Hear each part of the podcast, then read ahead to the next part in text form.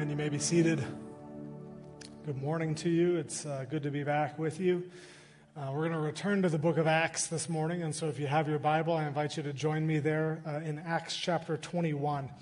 Um, Acts 21 is where we will begin. Uh, into Acts 22 as well. If you don't have a Bible with you, I'd encourage you to uh, use one of the black Bibles in front of you that we have provided uh, for you. If you need help um, finding the passage, the page is 876 in those Bibles. Um, once again, Acts chapter 21. If you're visiting with us and uh, or just newer to FAC and we haven't had the privilege of meeting yet, my name is Mike Kazarowski. I serve as the lead pastor here. Uh, and I'm always eager to uh, meet new people, and so please uh, don't be shy after service. Feel free to come up and introduce yourself. It would be a blessing to me um, to meet if we haven't had the chance yet. Um, this morning, our study is going to start in verse 37, um, but I want, for the sake of context, I want to begin reading from verse 31 uh, so that you kind of understand what's happening in the story here. Uh, so, once again, we're going to begin reading from Acts 21, verse 31, and we're going to read until verse 16 of Acts 22, and then we'll pray um, and begin our time together. I do invite you to follow along as I read. Uh, here in verse 31, the, the, the, him that it's referring to is Paul. Uh, just so you know, Paul is the object, uh, the, the character here that it's referring to in verse 31. Let's read it together. And as they were seeking to kill him, word came to the tribune of the cohort that all Jerusalem was in confusion. He at once took soldiers and centurions and ran down to them. And when they saw the tribune and the soldiers, they stopped beating Paul. Then the tribune came up and arrested him and ordered him to be bound with two chains. He inquired who he was and what he had done. Some in the crowd were shouting one thing, some another. And as he could not learn the facts because of the uproar, he ordered him to be brought into the barracks. And when he came to the steps, he was actually carried by the soldiers because of the violence of the crowd, for the mob of the people followed, crying out, Away with him! As Paul was about to be brought into the barracks, he said to the tribune, May I say something to you? And he said, Do you know Greek? Are you not the Egyptian then who recently stirred up a revolt and led the 4,000 men of the assassins out into the wilderness? Paul replied, I am a Jew from Tarsus and Cilicia, a citizen of no obscure city. I beg you, permit me to speak to the people. And when he had given him permission, Paul, standing on the steps, motioned with his hand to the people. And when there was a great hush, he addressed them in the Hebrew language, saying, Brothers and fathers, hear the defense that I now make before you. And when they heard that he was addressing them in the Hebrew language, they became even more quiet. And he said, I am a Jew born in Tarsus in Cilicia, but brought up in this city, educated at the feet of Gamaliel, according to the strict manner of the law of our fathers, being zealous for God as all of you are this day. I persecuted this way to the death, binding and delivering to prison both men and women, as the high priest and the whole council of elders can bear me witness. From them I received letters to the brothers and I journeyed toward Damascus to take those also who were there and bring them in bonds to Jerusalem to be punished. As I was on my way and drew near to Damascus, about noon, a great light from heaven suddenly shone around me. And I fell to the ground and heard a voice saying to me, Saul, Saul, why are you persecuting me? And I answered him, Who are you, Lord? And he said to me, I am Jesus of Nazareth, whom you are persecuting. Now, those who were with me saw the light, but did not understand the voice of the one who was speaking to me. And I said, What shall I do, Lord? And the Lord said to me, Rise and go into Damascus, and there you will be told all that is appointed for you to do. And since I could not see because of the brightness of, the, of that light, I was led by the hand of those who were with me and came into Damascus. And one Ananias, a devout man according to the law, well spoken of by all the Jews who lived there, came to me and standing by me said to me, Brother Saul, receive your sight. And at that very hour I received my sight and saw him. And he said, The God of our fathers appointed you to know his will, to see the righteous one, and to hear a voice from his mouth. For you will be a witness for him to everyone of what you have seen and heard. And now, why do you wait? Rise and be baptized and wash away your sins, calling on his name. Let's pray with me. Heavenly Father, as David in the Psalms writes, we declare how majestic is your name in all the earth, for you have set your glory above the heavens. And now, as we approach your word, would we, with confidence, see you and hear your voice and know your will as you have revealed it to us. By your Holy Spirit, would we approach our time this morning with the humility necessary to learn from you and be conformed into Christ's image. For it's in Jesus' glorious name that we pray. Amen. Just about two weeks ago, um, the very first images that were taken by the James Webb Telescope were released to the public. And it has the astronomy community just absolutely ecstatic. Um, the, the, the, telescope, which was launched into space back in December, has the capability of taking pictures of objects 13 billion light years away. Uh, and it has advanced infrared technology, which allows it to take pictures of the outer reaches of the universe in more detail than we have ever seen before. And it is just remarkable. Um, one astronomer was quoted in an article that um, I had read this past week saying that we know these galaxies pretty well, but seeing these images with James Webb is like putting glasses on.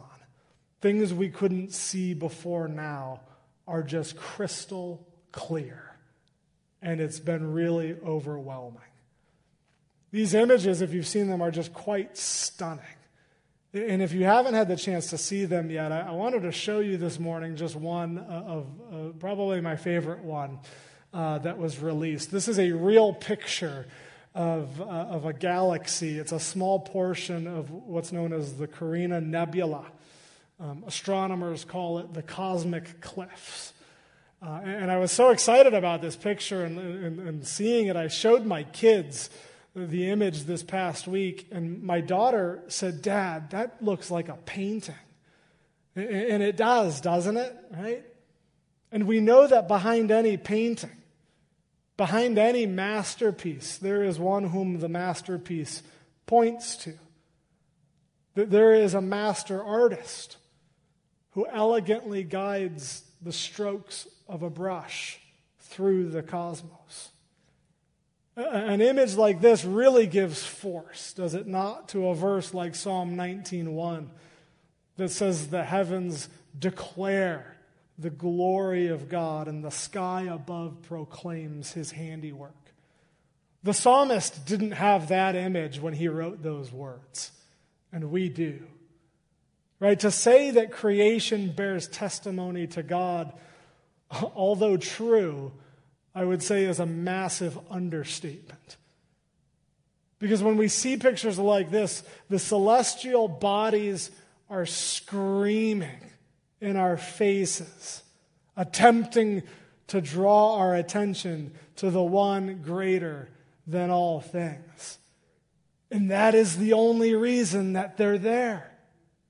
For no other reason but for God to show off his power and his might and his glory.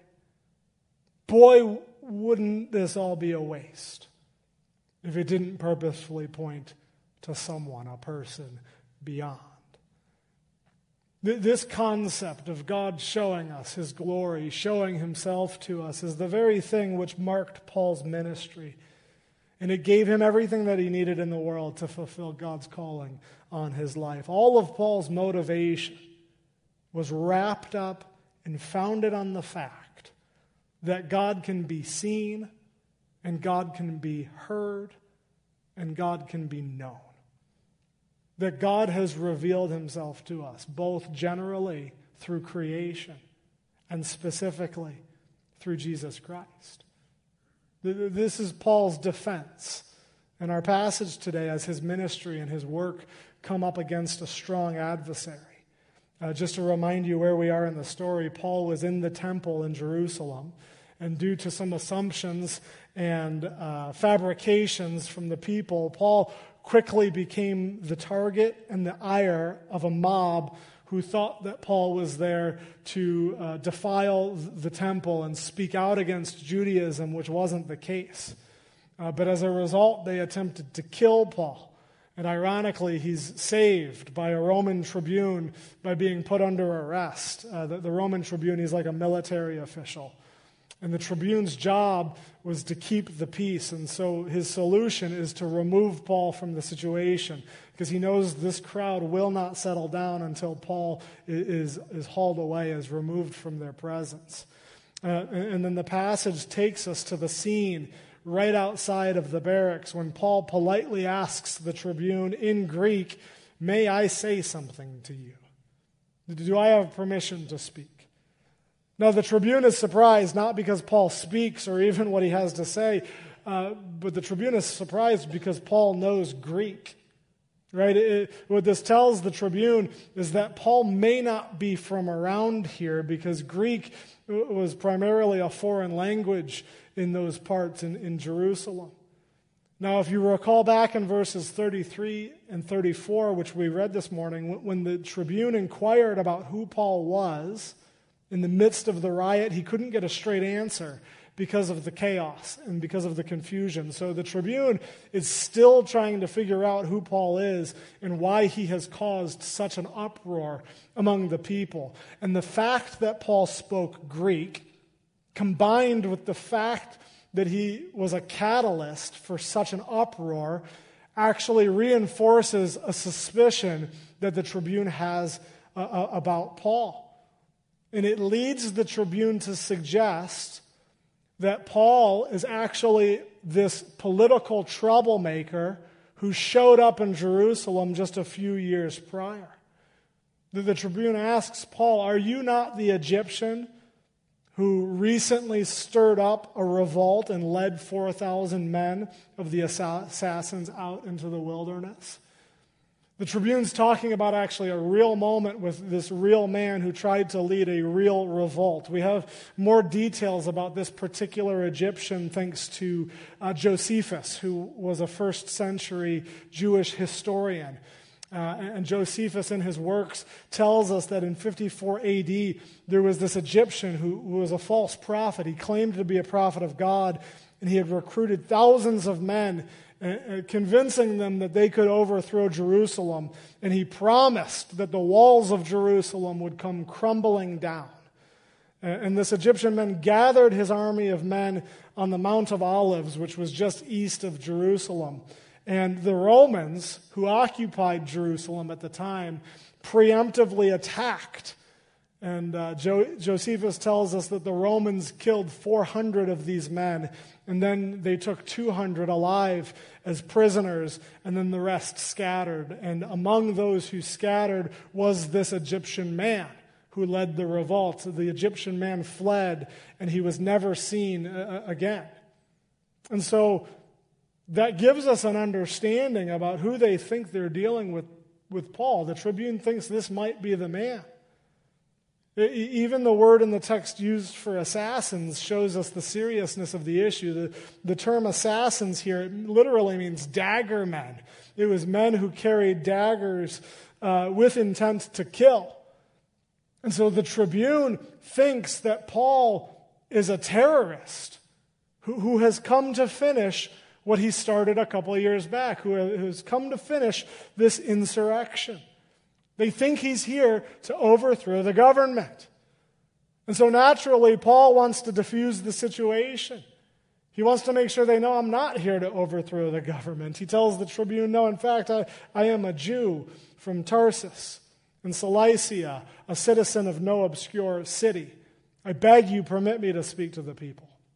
At Tarsus, it, it was a prominent city in Asia Minor. And oftentimes in that culture, your own reputation and your own honor and your own dignity were actually tied to the reputation and honor and dignity of your hometown. And so Paul is using his city of origin to try and gain an audience with the tribune and with the people, to let him speak to the people, to try and diffuse the situation so that they would know that he is not a, a, a violent man, that he is not a political risk. And so, surprisingly enough, the tribune lets Paul speak. And so Paul motions to the crowd, probably doing something like, like this in order to calm them down. And then it's interesting because he begins speaking to them now in Hebrew.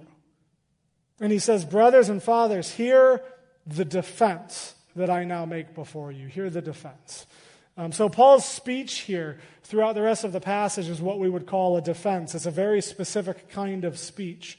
Everything that Paul says is designed to make a case for his ministry and why he does what he does. And it's meant to also explain and, and defend his own orthodoxy as a Jew and, and how even his ministry and his calling actually began with Jewish roots, that he's not here to overthrow J- Judaism, uh, but rather actually expand on it. Now, Paul knows that one of the golden rules of communication is to know your audience, to, to meet your audience right where they are. And uh, Paul knows his audience well, and so he opens his defense. He, doesn't come out firing with all of these points to defend himself. No, he, he begins actually by endearing himself to the Jewish audience. He's meeting them right where they, they are, and he does this in three ways. Um, first, he endears himself to them by, by speaking in a Hebrew dialect, uh, most likely Aramaic. Um, in, in, in, the text, it says that when they heard he was addressing them in the Hebrew language, uh, they became even more quiet. Because while Greek was a foreign language in those parts, this dialect that Paul speaks is actually their native language. And it helps pacify the crowd. Him speaking in their native tongue um, would have immediately put them at ease th- that he may not be who we think he is. He may not be the terrorist that uh, we had assumed that he was. And so, as a result, this actually, uh, the, the crowd becomes more quiet. That's the first way he endears himself to them, speaking their own language. Second, he endears himself to them by telling them about his upbringing. Paul essentially says, I am a Jew, and yes, I, I was born in a foreign city in Tarsus, um, but I was actually brought up in this city. This is my old stomping grounds, right? I, I was raised in Jerusalem. I grew up in Jerusalem, and as a part of my upbringing here in Jerusalem, I was actually educated, he tells the crowd, uh, by G- Gamaliel. Uh, when we met Gamaliel, we already have met him actually back in Acts chapter 5. And there we learn that Gamaliel was one of the leading members of the Sanhedrin and that he was respected by all the people. Uh, if you're unfamiliar with the Sanhedrin, the Sanhedrin was sort of the, the supreme court of ancient Israel. It was the highest governing body in terms of, of the law of Moses. Uh, and for Paul to say that I sat at the feet of Gamaliel, would be like if one of us said that I was personally mentored and educated one on one by a Supreme Court justice. From other sources, we learn that Gamaliel was argu- arguably the most significant and influential teacher in Judaism in the first century. And so everybody listening to Paul right now would know who Gamaliel was. And Paul had the great privilege of sitting under his teaching. This would have had an impact on the Jewish crowd listening. This would have endeared Paul to the crowd. And then finally, Paul endears himself to them by comparing his own zealous nature for God to theirs.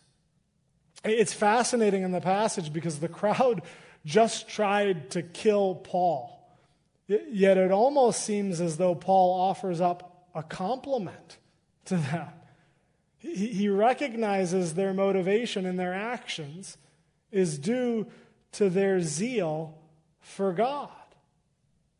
They have such an enthusiasm towards God, they have such a sincerity that they can't stand it if someone were to offend God or speak out against God. And Paul sort of sympathizes with that.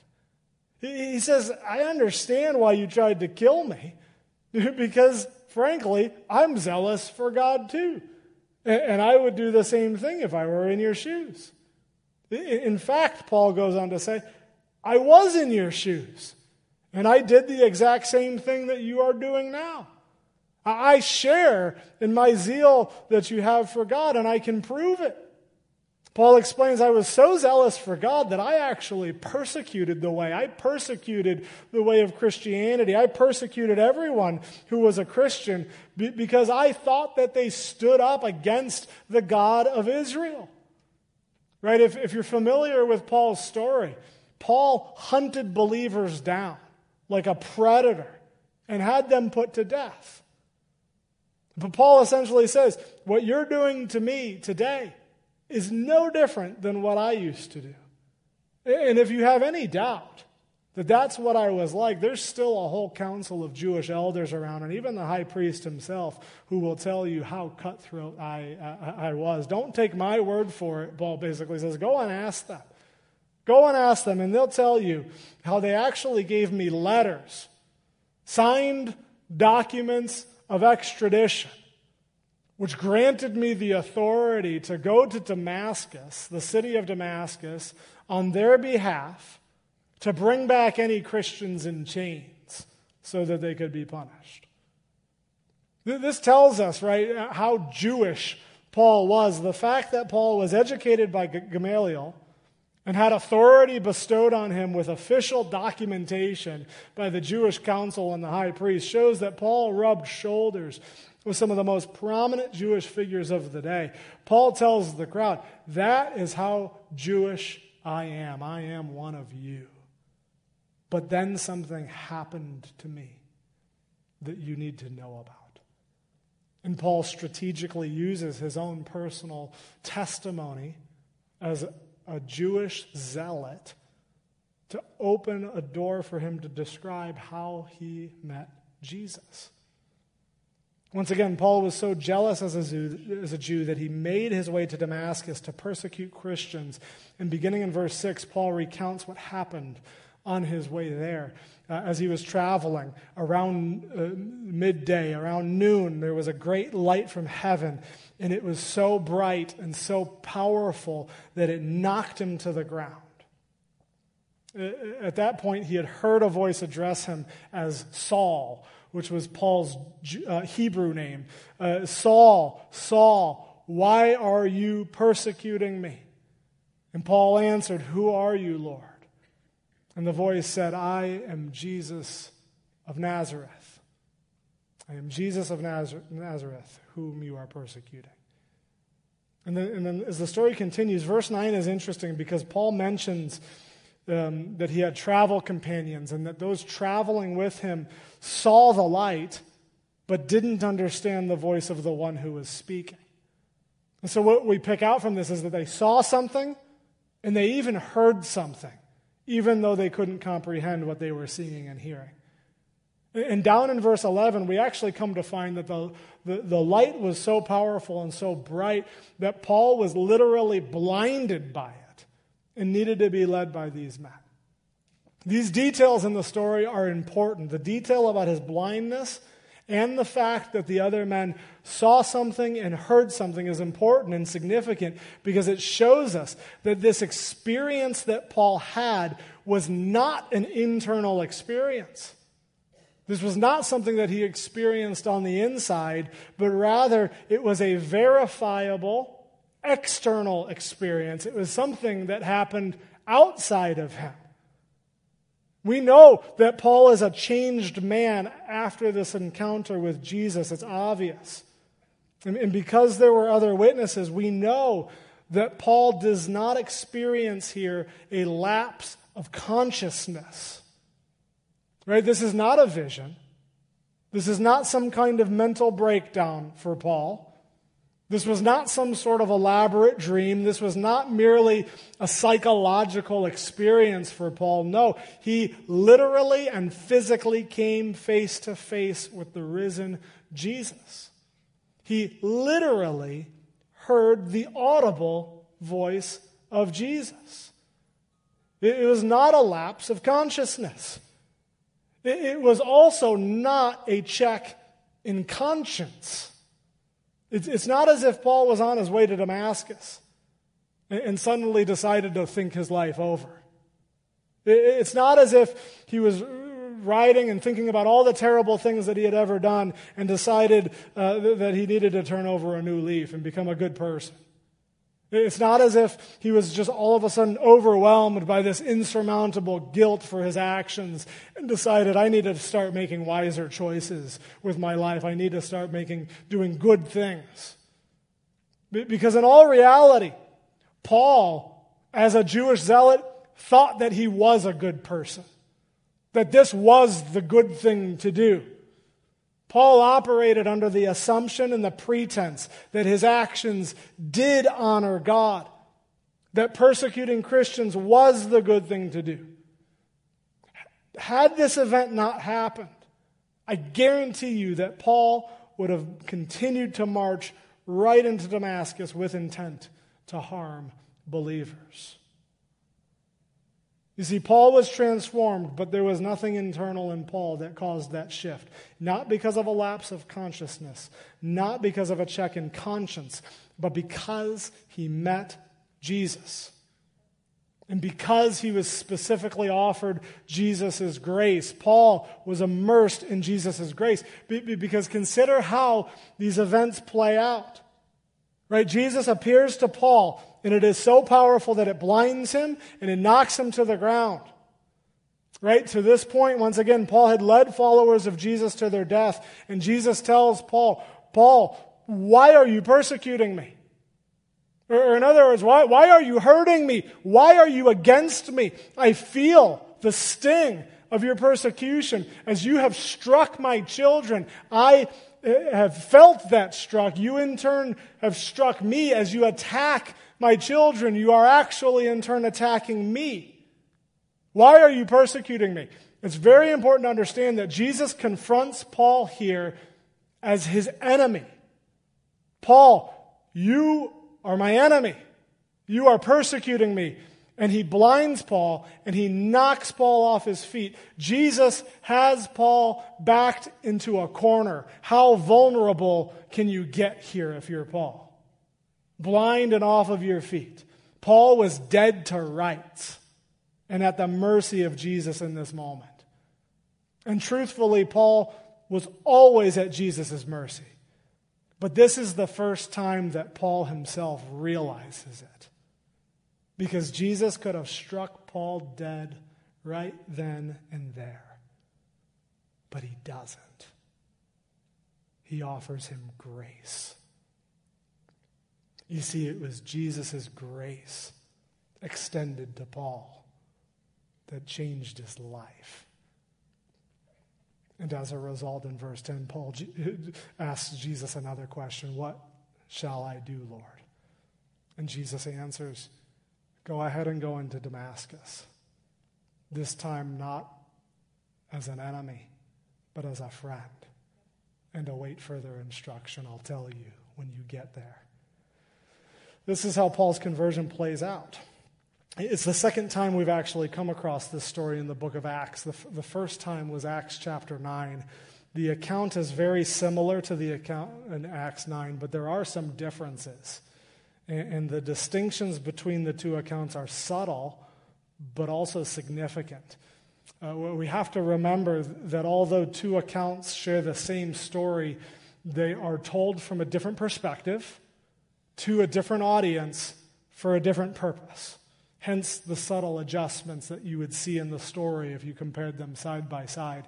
In Acts 9, Luke, who wrote the book of Acts, actually narrates the story um, just from his own perspective as he's gathered uh, the details of the story. And it's meant to merely recount the events that led to Paul's conversion. It's just meant to generally tell a general audience what happened to Paul, why he was a changed man.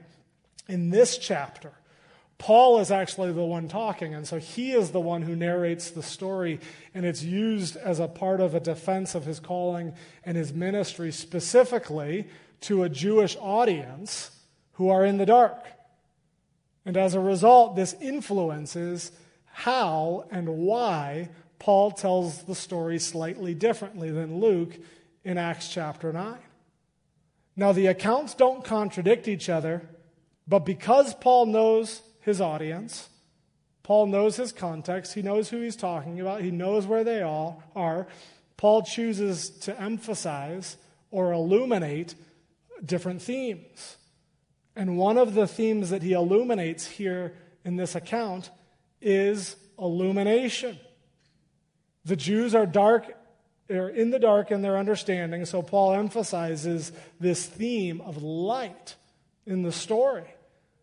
In Acts chapter 9, he mentions the light, uh, but it's only mentioned once. But here in this account, it's actually mentioned three times, and much is made of it. And in this account, we learn for the first time um, that the time of day was noon. Right? It's, it's the time of day when the sun shines the brightest.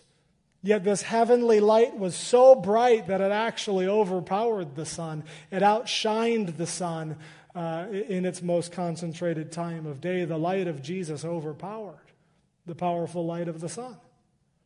And so you may be asking, what, why the difference in the accounts? Why is light emphasized in this story?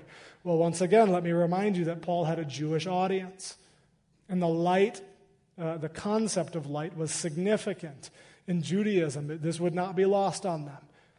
In the Jewish tradition, in the Old Testaments, light represented God. It represented the knowledge of God. It represented uh, the wisdom of his character and the wisdom of his word. It represented the power of understanding spiritual truth and the power of understanding moral truth. It represented revelation. Right? When you turn on a light in a dark room, what are you doing but illuminating the room so that you can reveal what is in the room? Illumination equals revelation. And this concept of revelation is further confirmed as Paul arrives in the city of Damascus in verses 12 through 16. We, read about a well respected Jewish man who is also a Christ follower named Ananias. He comes to Paul and he says, Brother Saul, receive your sight. And at that very hour, Paul received his sight. This is a physical representation uh, of, of what has happened to Paul spiritually as a result of meeting Jesus. He was spiritually blind, and now he spiritually sees. And then, then don't miss this in verse 14. God expresses through Ananias his call on Paul's life. And take notice what it is specifically said. Ananias says, The God of our fathers appointed you to know his will, to see the righteous one, and to hear a voice from his mouth. You, for you will be a witness for him to everyone of what you have seen and heard. This verse is critical in our understanding of Paul's witness, and even critical in our understanding of our own witness if you are a believer in this room. Right? First, we must understand that God is an observable God. You can know the will of God. You can know God's desires and his purposes. You can see the righteous one. You can see God in the person of Jesus. There were hundreds of witnesses in the first century who literally saw the risen Jesus. And you can hear God's voice.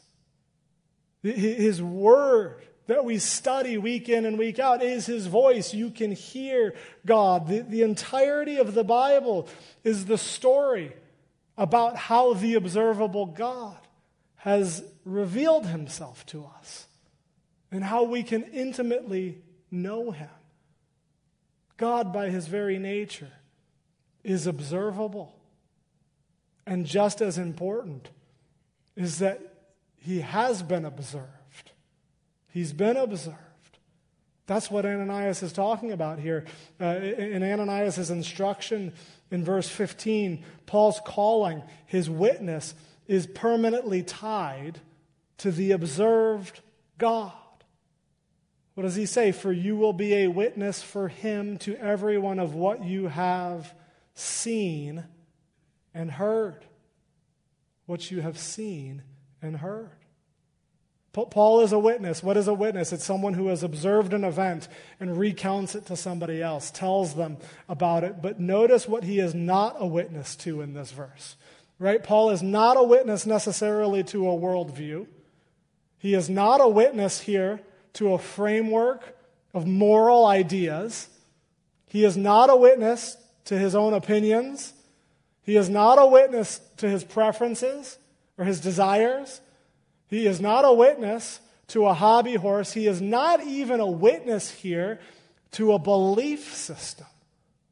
No, he is called to be a witness to what?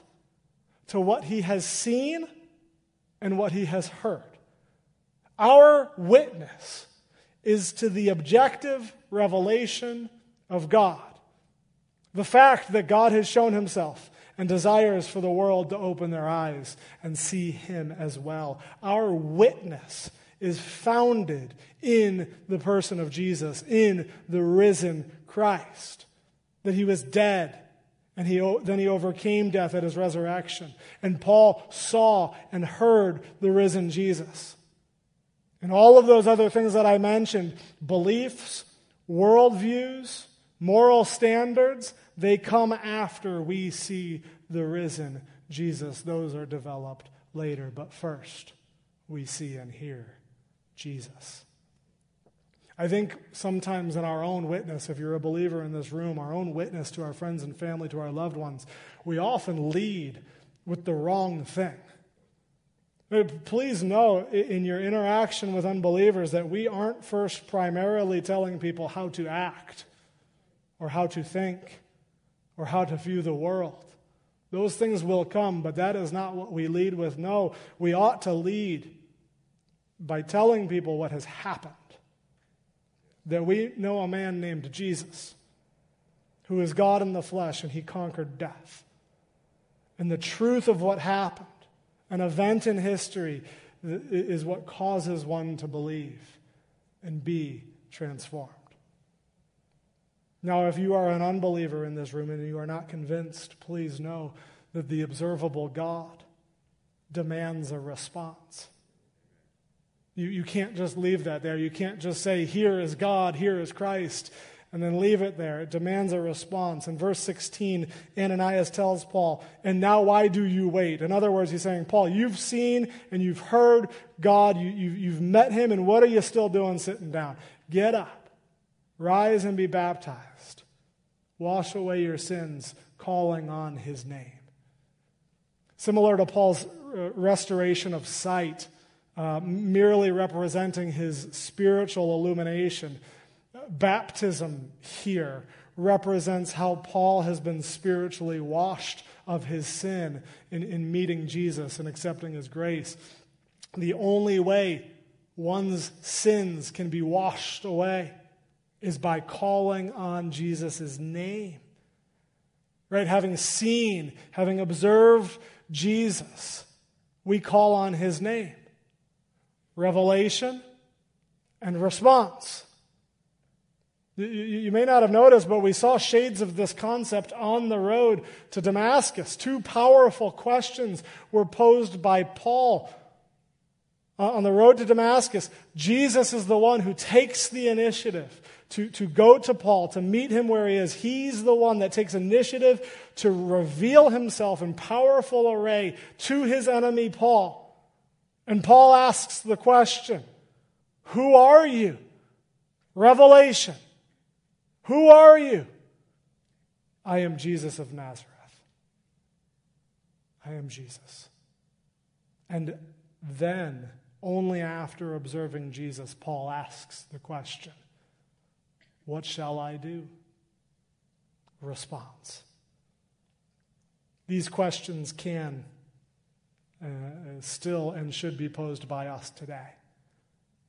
when hearing about Jesus, even this very moment, it's okay for you to sit there and ask the question Who are you? Who are you? Show yourself to me. Who are you? I am Jesus of Nazareth. I am who I say I am. And I have revealed myself to you so that you may know who I am so that you may have a deep, intimate relationship and knowledge of the one who lovingly created you for his glory. I am the one, Jesus says, who has come to seek and save the lost, to save you from your own sin, which has separated you from my Father. And then, as a result of seeing Jesus, it's okay to ask the question what then shall I do? And the answer is to call on his name. That, that is the only appropriate response to, to the, that revelation demands. Call on his name. You'll notice here the, the, the response is not, I need to be a better person. The response is not, boy, I better get my act together and I should come to church more often. I should turn over a new leaf. I should just try to be better. No, the response is call on the name of Jesus to wash you from your sin. We don't have time to get into it this morning, but Romans 10 offers a really good side by side commentary of this story. I would encourage you guys to go read and study it on your own. In that chapter, however, Paul explains that zeal without knowledge is useless. And even knowledge, revelation, doesn't get you all the way there. Paul writes, The word is near you in your mouth and in your heart. That is the word of faith that we proclaim. He's talking about revelation. You know the word, you, you, you've seen God. And then he goes on to say, Because if you confess with your mouth that Jesus is Lord and believe in your heart that God raised him from the dead, you will be saved. Response. Confess with your mouth and believe in your heart. The two go hand in hand. Confess with your mouth that Jesus is Lord and believe in your heart that God raised him from the dead. That is the response. And what we learn here is that sincerity is not enough. Because God has revealed himself. There's not a single living creature in all of history without evidence of God, without the revelation of God in some form or manner. All have seen him. All will see him, but not all have called on Jesus' name to rescue them from their sins. Right? If I'm in a burning building, the knowledge that I have that a fireman has the ability and the resources to save me won't do me much good. The only way a fireman will save me is if I call on him to save me. You see, I am concerned that there are many people within our midst today who claim to know Jesus, perhaps have come to church their entire life, and they know a lot about him, but they've never actually called on him for salvation. And there's a fine line between knowing about Jesus and actually calling on his name to save. And the difference between the two has eternal ramifications. Your zeal, your sincerity, your morals, even your knowledge are all in vain if you have not called on his name. And so before you leave today, can you in good conscience say that I have literally called on Jesus to save me from my own sin that has separated me from God? If I prayed to God and said, Lord, I am a wretched sinner that needs to be washed of my sin, and I know that Jesus is the only one who can do it through his death and resurrection. Uh, Lord, I believe what you have said about yourself, how you have revealed yourself to me, and I trust that you will save me purely by your grace, not anything that I have done, that you will save me by your grace in Christ alone. If you have yet to do that in your life, let today be the day that you call on his name. Would you pray with me? And Lord, the heavens declare your glory. How can we not see beyond um, this world that you, you have created and see you? Lord, there's not a single person in this room who has not seen you uh, reveal yourself generally through creation. And as a result of our study, they can't walk out saying that they don't know about Jesus and who he is and what he has come to do. And so now, Father, I ask by the power of your Spirit that you would bring response from people, that your grace extended to them, your love extended to them would prompt the response. That somebody here this morning would call on Jesus for salvation, to be washed of their sins. For this we praise you, Lord, for we know that there's nothing in ourselves internally that can bring us back into a proper relationship with you, Father, but it is completely your action and what you have done in your created order. And for that we give you all the glory and praise. And it's in Jesus' name that we pray. Amen.